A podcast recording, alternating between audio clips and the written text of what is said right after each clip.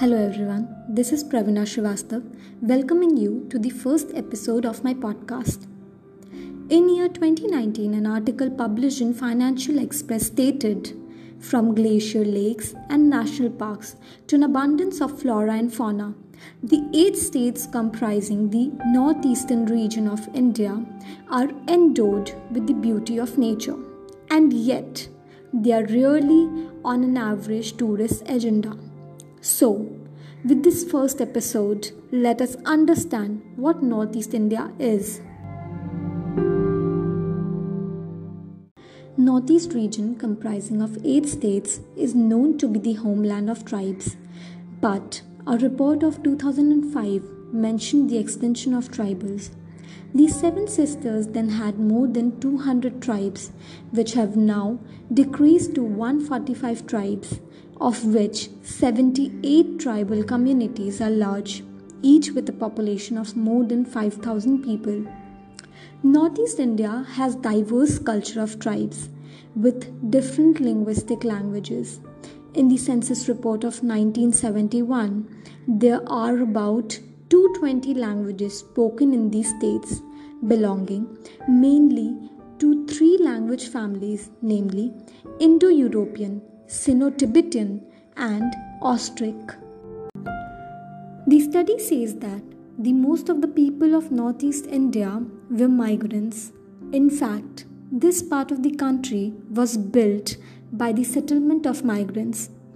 Northeast being rich in resource and a green land, not much used by anyone. The migrants decided to establish their small settlements here. After years, there happened to be a mix in cultures between the travelers from different areas. The involvement happened by the biosocial and cultural life between the different people with similar geographical boundaries. Later, the similarity termed to turn with the rise of new and diverse tribal culture. With the passage of time, the tribes of Northeast India evolved to develop on factors like territory, language, region, etc. accordingly. The different tribes of Northeast together have built the states rich in resource and natural products. Bodo tribes, one of the tribes with largest population in Assam, were the first to cultivate rice. They are known for the tea plantation pottery farms and beautiful bamboo crafts. Kuki tribals are known for the cultivation of draft cotton and yarns. Bhutia tribe is known for its garment craft. Many other tribes like this have somewhere been involved with the growth of Northeast.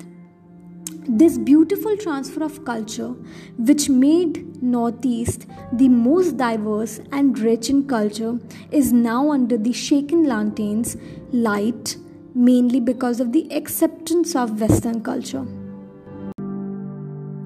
V. Venkatarao, in his book A Century of Tribal Politics in Northeast India, mentioned that nowhere in India are there such a large number of tribes as in the Northeast India, and nowhere in the world is the composition of population so diverse than this region. I'm sure the episode must have raised a lot of blurred questions and concepts.